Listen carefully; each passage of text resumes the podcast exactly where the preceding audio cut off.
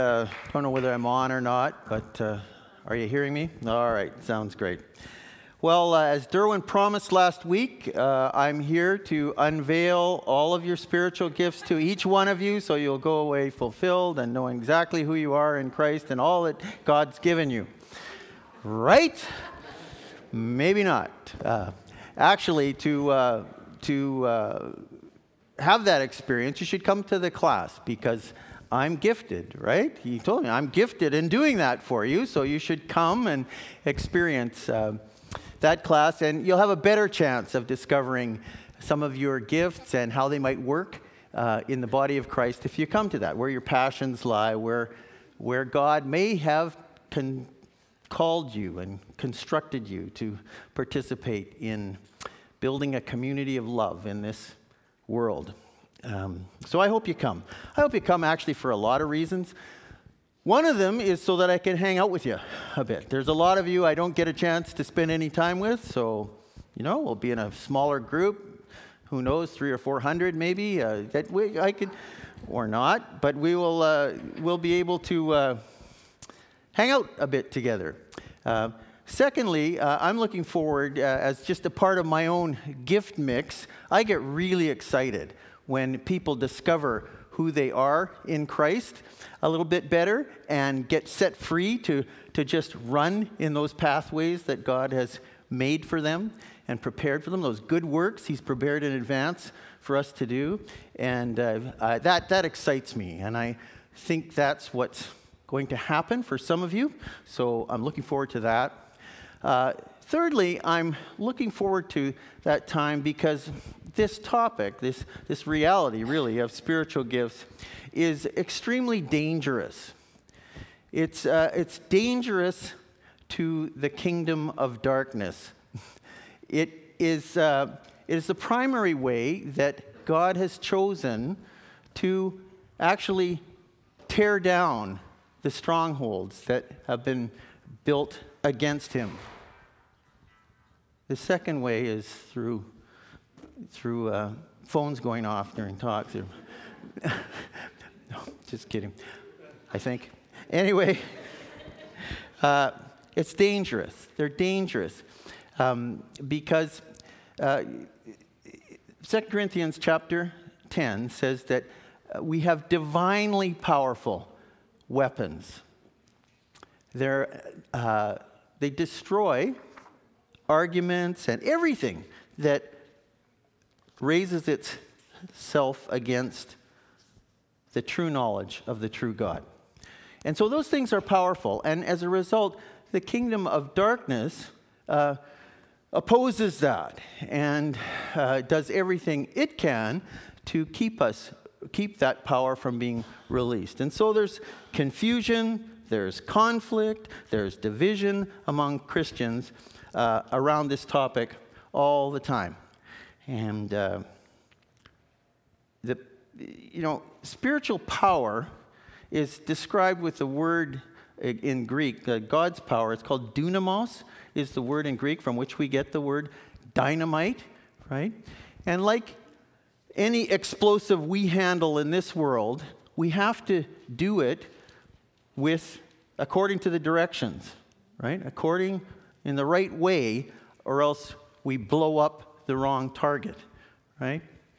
And that's the same thing with this power that we have through spiritual gifts. It's God's power, but it has to be handled according to the directions He's given us.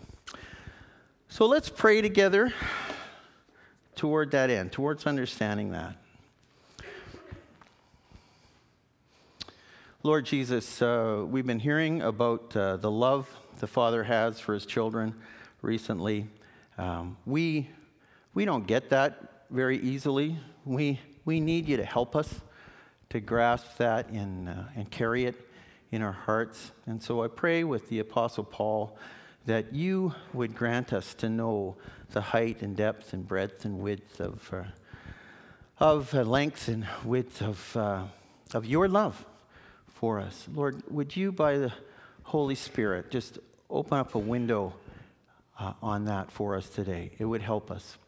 So we thank you, Lord, and uh, may, uh, may it be so. Amen. Um, I'm going to read a passage of Scripture. There's only four major passages of Scripture that deal with spiritual gifts. Um, we read one good chunk of one last week in 1 Corinthians 12. I'd like to read um, a second, and it's Romans chapter 12. And if you've got your Bibles, great. Call it up on your screens or open up to Romans chapter 12. And, uh, or else just listen. Listen carefully to these precious words. Of course, it's the Apostle Paul speaking, Romans 12, starting in verse 3. For by the grace given to me, I say to everyone among you, not to think of himself more highly than he ought to think, but to think with sober judgment, each according to the measure of faith that God has assigned. For as in one body we have many members, and the members do not all have the same function. So we, though many, are one body in Christ, and individually members of one another. Having gifts that differ according to the grace given to us, let us use them. If prophecy, in proportion to our faith. If service, in our serving. The one who teaches, in his teaching. The one who exhorts, in his exhortation. The one who contributes, in generosity, the one who leads with zeal, the one who does acts of mercy with cheerfulness. Let love be genuine. Abhor what is evil, hold fast to what is good. Love one another with brotherly affection. Outdo one another in showing honor. Do not be slothful in zeal. Be fervent in spirit. Serve the Lord. Rejoice in hope. Be patient in tribulation. Be constant in prayer. Contribute to the needs of the saints and seek to show hospitality. Amen. Amen. Well, to begin, uh, I'd like to address some of the confusion we might have about types of spiritual gifts. Um, one of the classifications of those that I found helpful early in my Christian life, I basically broke it down into three gifts, three categories of gifts. And I just want to present it to you for your consideration. Um, the first is what might be called motivational gifts. And these are the core, sort of core, our core. Um, way that we approach ministry and the world and our, uh, how we just what makes us tick, how we want to serve, um, make our lives count. And that it's kind of like a, a spiritual personality type. Um, and they're drawn from the seven list of seven gifts, gifts presented in Romans 12.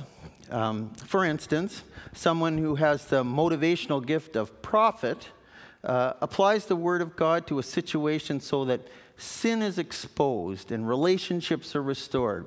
He or she has a strong sense of right and wrong and uh, speaks out against compromise and evil. Um, so they're just, it's just the way they approach life. It, what, it's their sweet spot. It's what they, how they roll.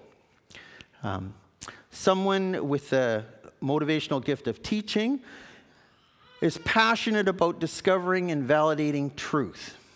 Teachers particularly concerned with accuracy of information, especially church doctrine, and is often gifted with research abilities.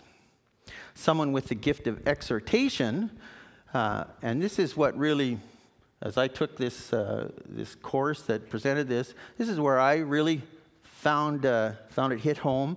Um, Someone with the gift of exhortation wants to see believers grow into spiritual maturity. An exhorter is an encourager at heart and is often involved in the ministries of counseling, teaching, and discipleship.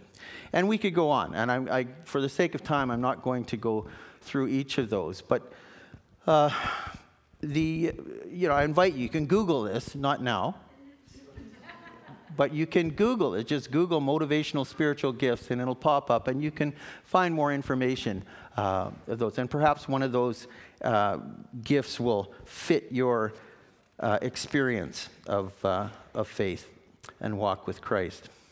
Second area is what, uh, second category is that of uh, ministry gifts.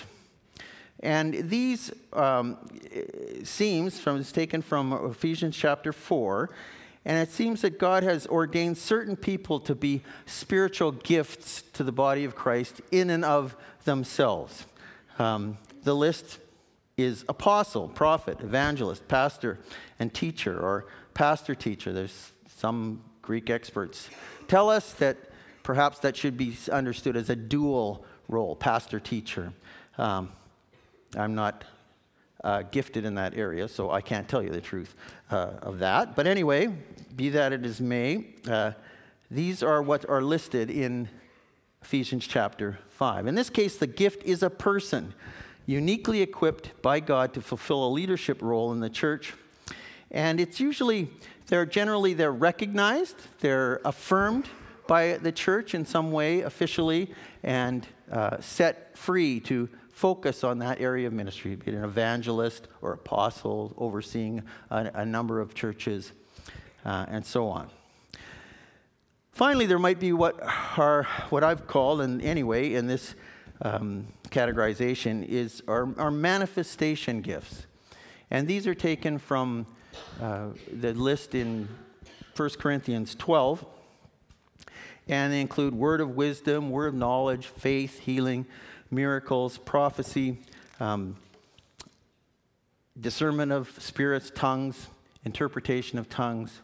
Um, and these, uh, uh,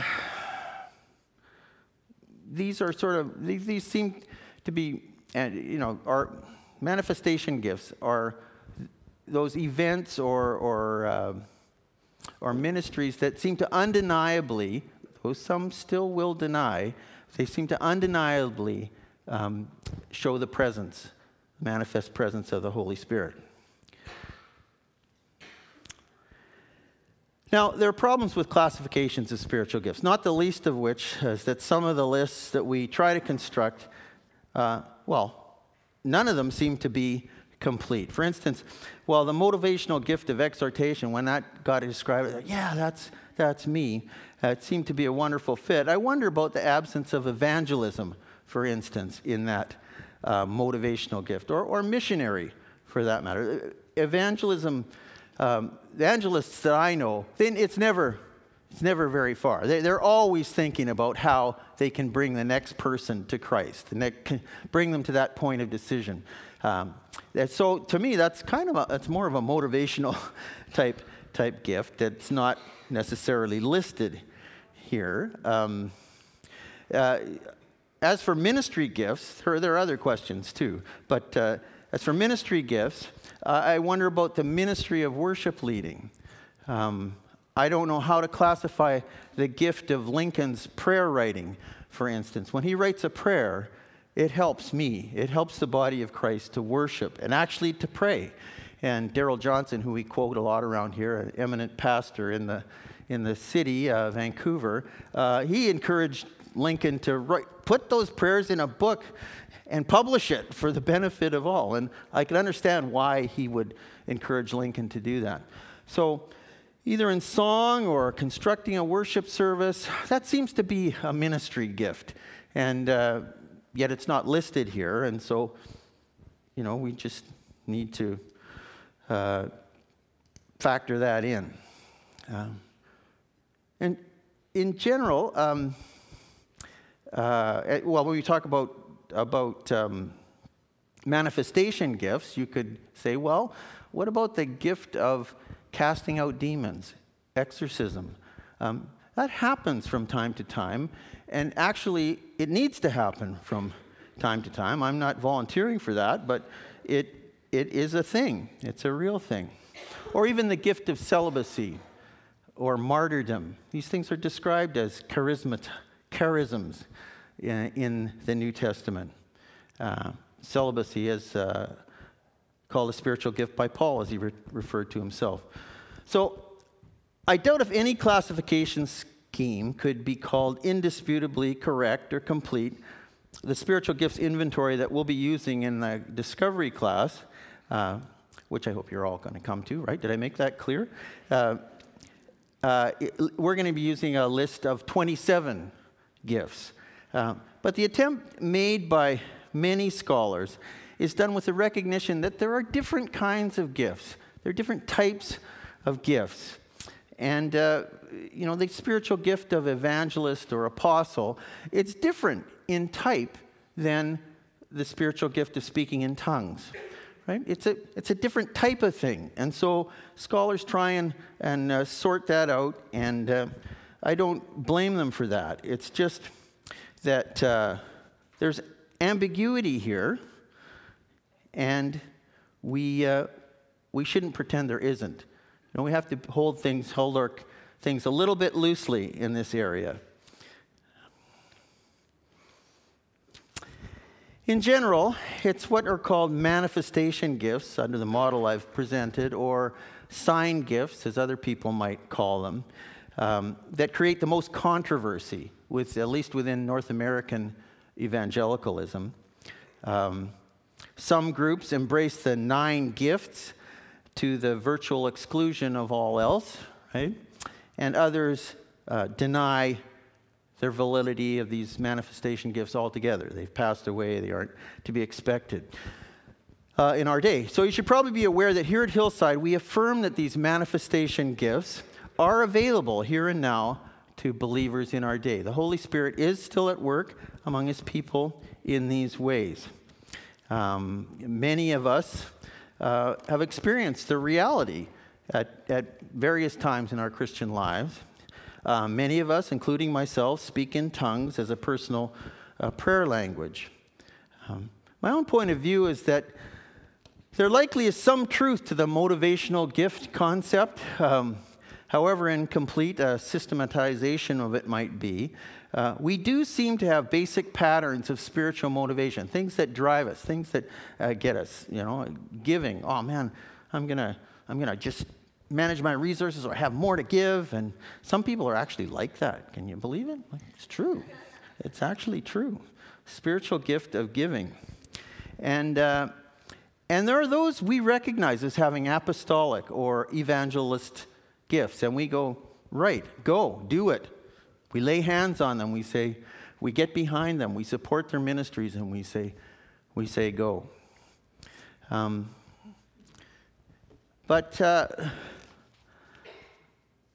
I think, and, and I think that those two types of spiritual gifts, the uh, ministry gifts and motivational gifts, they're, kind of, they're hardwired into us by the Holy Spirit as we become Christians. And they take advantage of all of our, the whole of our life, our experience, our personality, the way that we're going to uh, uh, express the love of God to the world.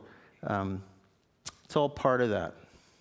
And as we exercise those gifts, uh, we find both joy and effectiveness to a far greater degree than when we attempt to serve in other areas uh, of, that we're not gifted in. Not that we shouldn't experiment to, uh, to explore what gifts we might have, we should. Uh, but once we've found where our sweet spot is, then we should just be, just go for it. We should be set free to, because that's where we're going to be most effective, that's where we're going to find the most joy uh, in our lives. This is part of our part of our one of our core values as a church uh, is that is life-giving service.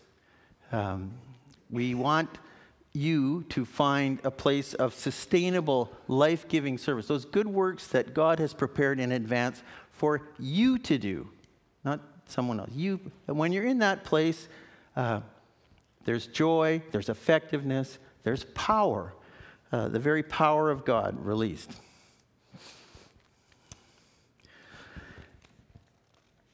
Now, when it comes to manifestation gifts, prophecy, extraordinary faith, um, you know, we all have faith, but I love, I just loved my friend J.R. Henderson, he's from Oklahoma, uh, his definition of the, the spiritual gift of faith. And he said, it's it's the supernatural conviction that God is about to do the impossible. and he, he was part of a healing ministry. And, and he said when, he, when God was about to heal someone through him, he'd have that come over him. And he just knew God was about to do the impossible. And, uh, and he would. Um, how did I get off on that? Anyway.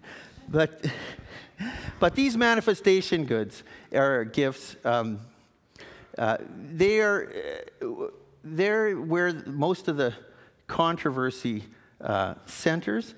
Uh, we can't earn them. Otherwise, they wouldn't be gifts, right? They're, they're given. We can't control them in terms of turning them on and off as we will. That's what God's job is. And, and we don't get them because we want them. As, and as with anything we can't control, that makes us uncomfortable, uh, doesn't it? There's mystery here, and it's that of the very sovereignty of God. We might as well ask, you know, why did God save me, which I've done it, and why did He save me and not this other person, which He didn't and hasn't yet? Uh, it's the sovereignty of God, and that's an area that we, uh, that's outside of our understanding.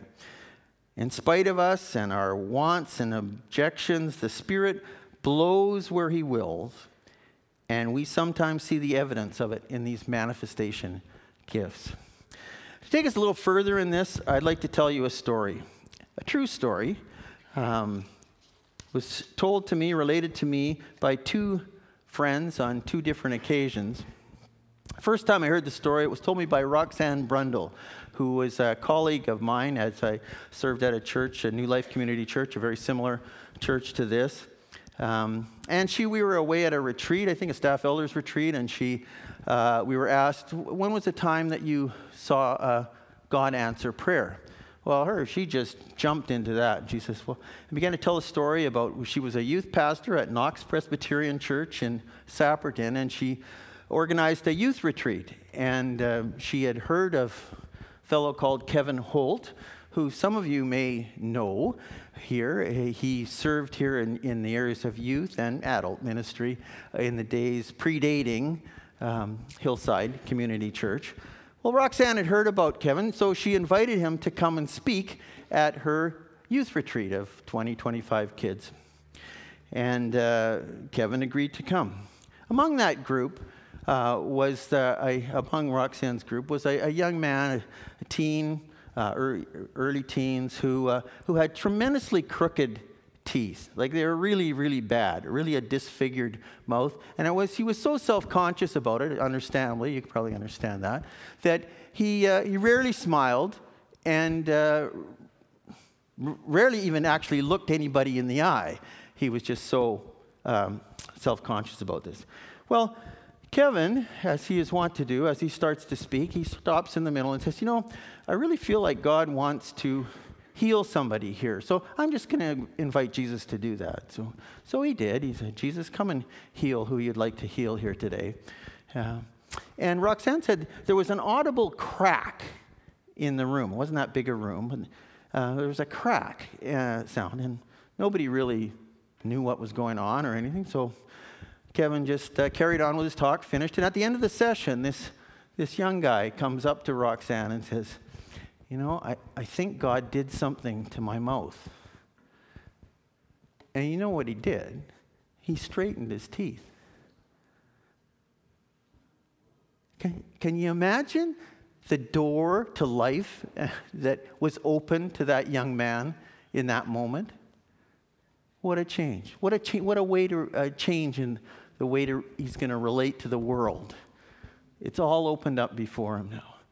What a beautiful, beautiful thing. Well, uh, a number of years later, seven, six, eight, ten, I don't know, I'm getting old and I lose track of time. But it was a number of years later, I ran into Kevin. I knew him from high school. He was my, uh, he played basketball with my brother. And so we started chatting. And I don't know if somehow we, I might have said that I uh, worked with Roxanne. And, and, and he, without being bidden, just jumped into, oh, Roxanne, oh, you know what? She invited me to, to speak at this youth retreat. And, and he went on to describe this event of this guy getting his teeth straightened. Only he said, you know what? I'd forgotten all about my commitment. I slept in and I, I was, you know, uh, either he woke up just at 10 to 9, he was supposed to be not, uh, there at 9, or else Roxanne had to call him and said, uh, Are you coming, Kevin? Or I'm not sure what the details are there. But he'd, he'd forgotten all about it, but, but anyway, made it there and then just started talking, and, and uh, this, this happened. Now, he told me, you know, this, this kid, he, he described it in exactly the same terms that Roxanne did anyway. And uh, uh, a story like that now, just, it, it can bring up a myriad of responses, right? Um, unbelief, you know, you may choose not to believe it.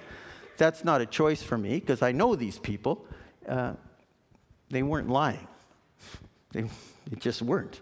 Uh, but why did God heal this one guy and not others? Or why did he use Kevin Holt and not his Rox- Roxanne, the, this fellow's youth pastor?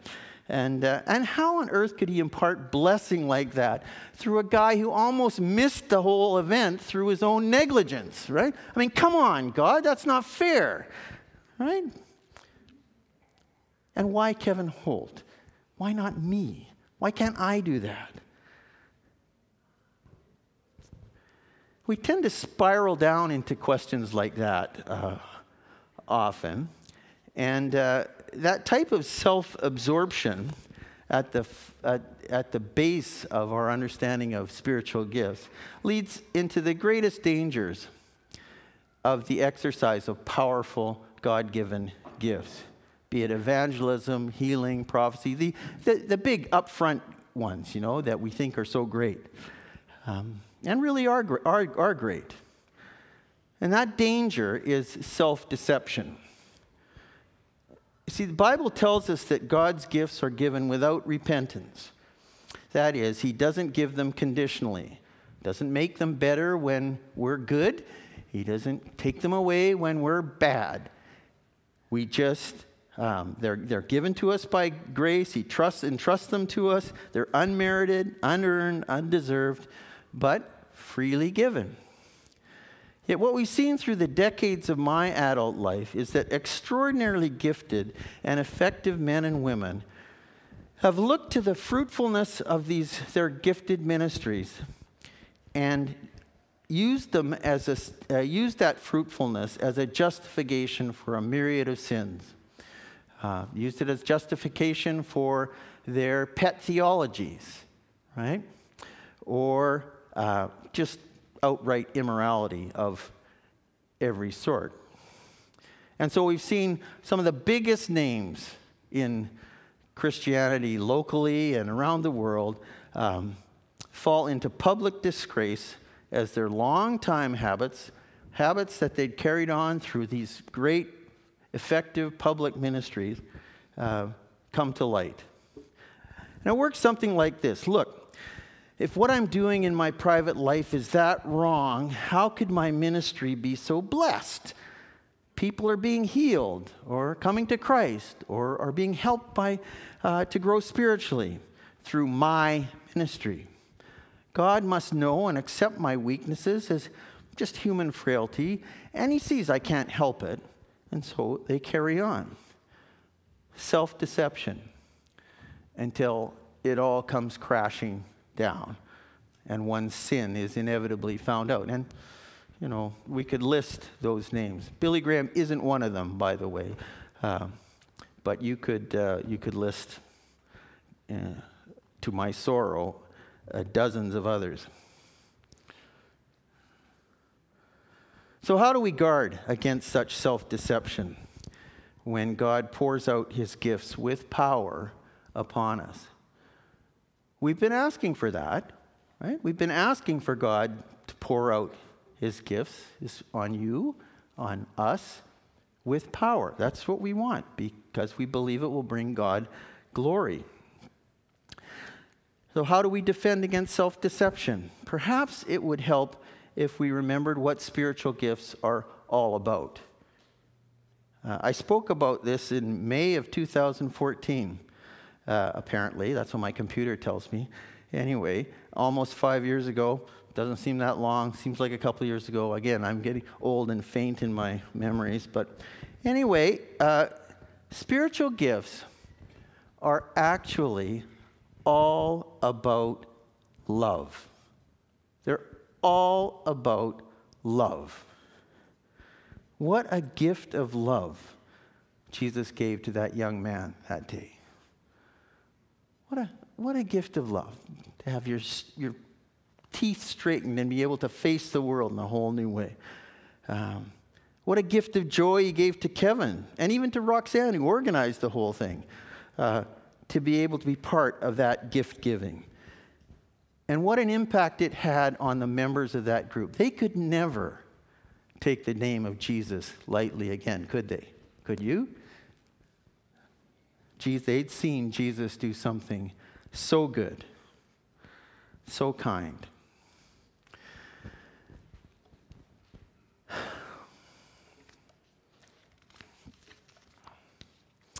Spiritual gifts are gifts of joy and grace to those who receive and use them. Sturwin shared last week, uh, they are an intimate transaction. Uh, as God gives you spiritual gifts, it's an intimate transaction between a loving Heavenly Father and a dearly loved child. He knows everything about you, and He's giving you a precious, precious gift of love. Um, spiritual gifts should never be spoken of apart from the goal and context of divine love. Okay, spiritual, never speak about spiritual gifts without talking about the goal and context of love. Please. I say that because God never does. Okay, there, as I said, there are four places where the New Testament talks about spiritual gifts. In each one of them, love is front and center. Uh, in, from 1 Corinthians 12 to 14, right in the center, 1 Corinthians 13, right? The love chapter that we quote at what, 75, 80, 90% of weddings? Love, the love chapter, 1 Corinthians 13. That's, it's the whole context of spiritual. And yet somehow we say, uh, spiritual gifts, oh yeah, 1 Corinthians 12 and 14. Uh, no. this front and center is, is 1 Corinthians 13. And so that's one section. I, I read uh, 1 Corinthians, or sorry, Romans chapter 12, and we here we separate love off in another chapter, but it follows right on, uh, right on uh, this list of gifts. Okay, so uh, having gifts uh, differ, that differ according to the grace given to us, let us use them. It goes through prophecy, service, teaching, exhortation, con- uh, giving, leading, uh, acts of mercy. And then it says, immediately, let love be genuine. Let love be genuine. Abhor what's evil. Love one another with a brotherly affection. Outdo one another in showing honor. That's all in the context of the body, all in the context of love, letting love be genuine.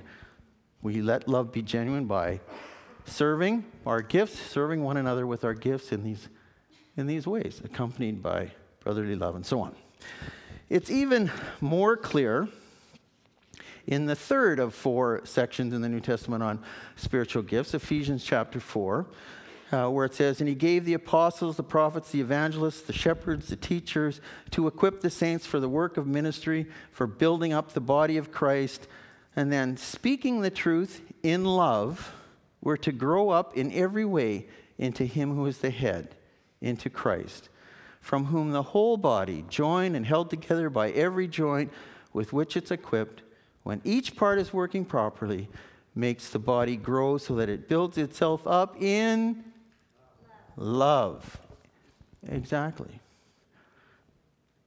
And then 1 Peter 4, the last of the four sections, briefer, but it starts above all, keep loving one another earnestly, since love covers a multitude of sins. Show hospitality.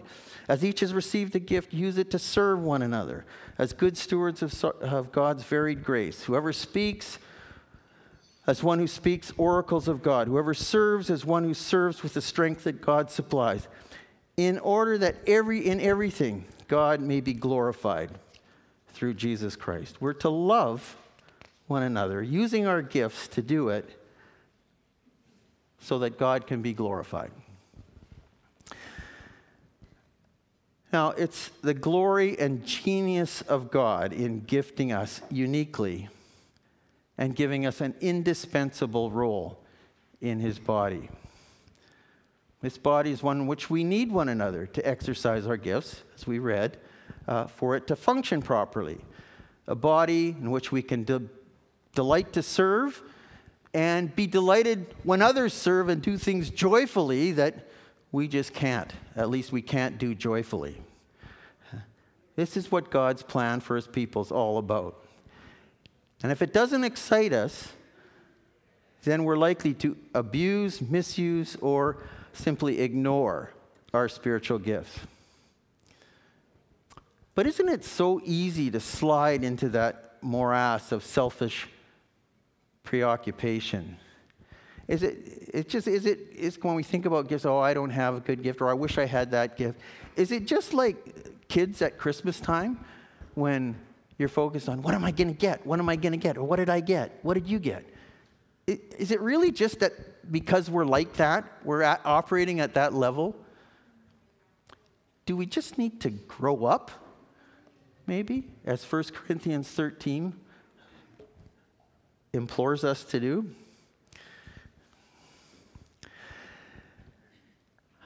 We unhealthy, it's just so easy to unhealthily covet gifts like Kevin demonstrated, and, ask ourselves, we need to ask ourselves why. When we, when we do that, when we want something that God hasn't given us, uh, it's covetousness, which is idolatry, actually. And, and that's the farthest thing from a loving relationship with Jesus. We want something that He doesn't want to give us. or what? Anyway, I used to see a vanity license plate from time to time around town that said, I am gifted. Maybe you saw it too. We are gifted, true. But we need to ask, for what are we gifted? Gifted for what? So, I'm proposing a preface for any defini- definition of any particular spiritual gift. I believe it's biblical. I believe it sets the goal and the context of, of, of spiritual gifts. And we need to keep it in our mind uh, whenever we talk about a, a, definition of a spiritual gift. And it's this. Hey, you can wordsmith it if you want, make it better, that'd be fine. But the basics are here. To the glory of God, okay, a spiritual gift of various sorts we're talking about here. Definition to the glory of God, the supernatural ability to take part in building a community of holy love by bringing an immediate message of God to his people through a divinely anointed utterance, prophecy, uh, communicating information relevant to the health and ministry of the body and its members in such a way that others will learn, teaching, um, cheerfully giving, and so on. But in each case, to the glory of God, the supernatural ability to take part in building a community of holy love by fill in the blank. Please, we have to keep that in mind. We have to realize that both the goal is the glory of God and the context is a community of holy love. That's where the power can be freely set off. Right? That's where it's safe. That's where the directions that God has given us point us. Right? It's not about us. Spiritual gifts are about us and Jesus. They're about us and the people Jesus loves. Always. We're to let our lights shine, and we can do that best by serving according to our spiritual gifts. In order that the world may see the good works that we do and glorify not us, but our Father in heaven, right? Spiritual gifts are supernatural, they're not normal, they transcend. Uh, Kevin Holt wasn't given glory when that kid's mouth was straightened, God was. That's the operation and the result of a spiritual gift's use. Beyond that, didn't Jesus say somewhere something about the world knowing that we are his disciples by our love? Yeah, yeah, he did, actually. before, one of the last things he said before he died and uh, rose again. And I think the world is waiting and watching for a demonstration of this in our day.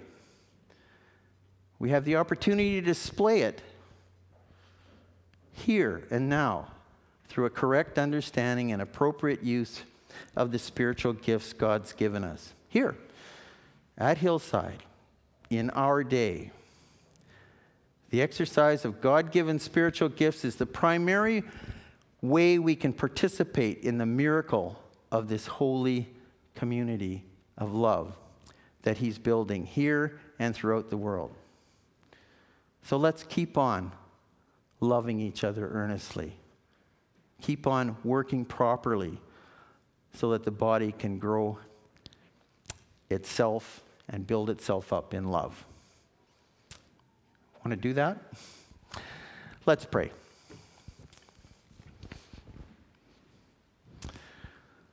Lord Jesus, you, uh, you are uh, all about love. And you uh, want us to, to join you in that, in using what you've given us uh, to build a community of holy love that will give you glory and honor.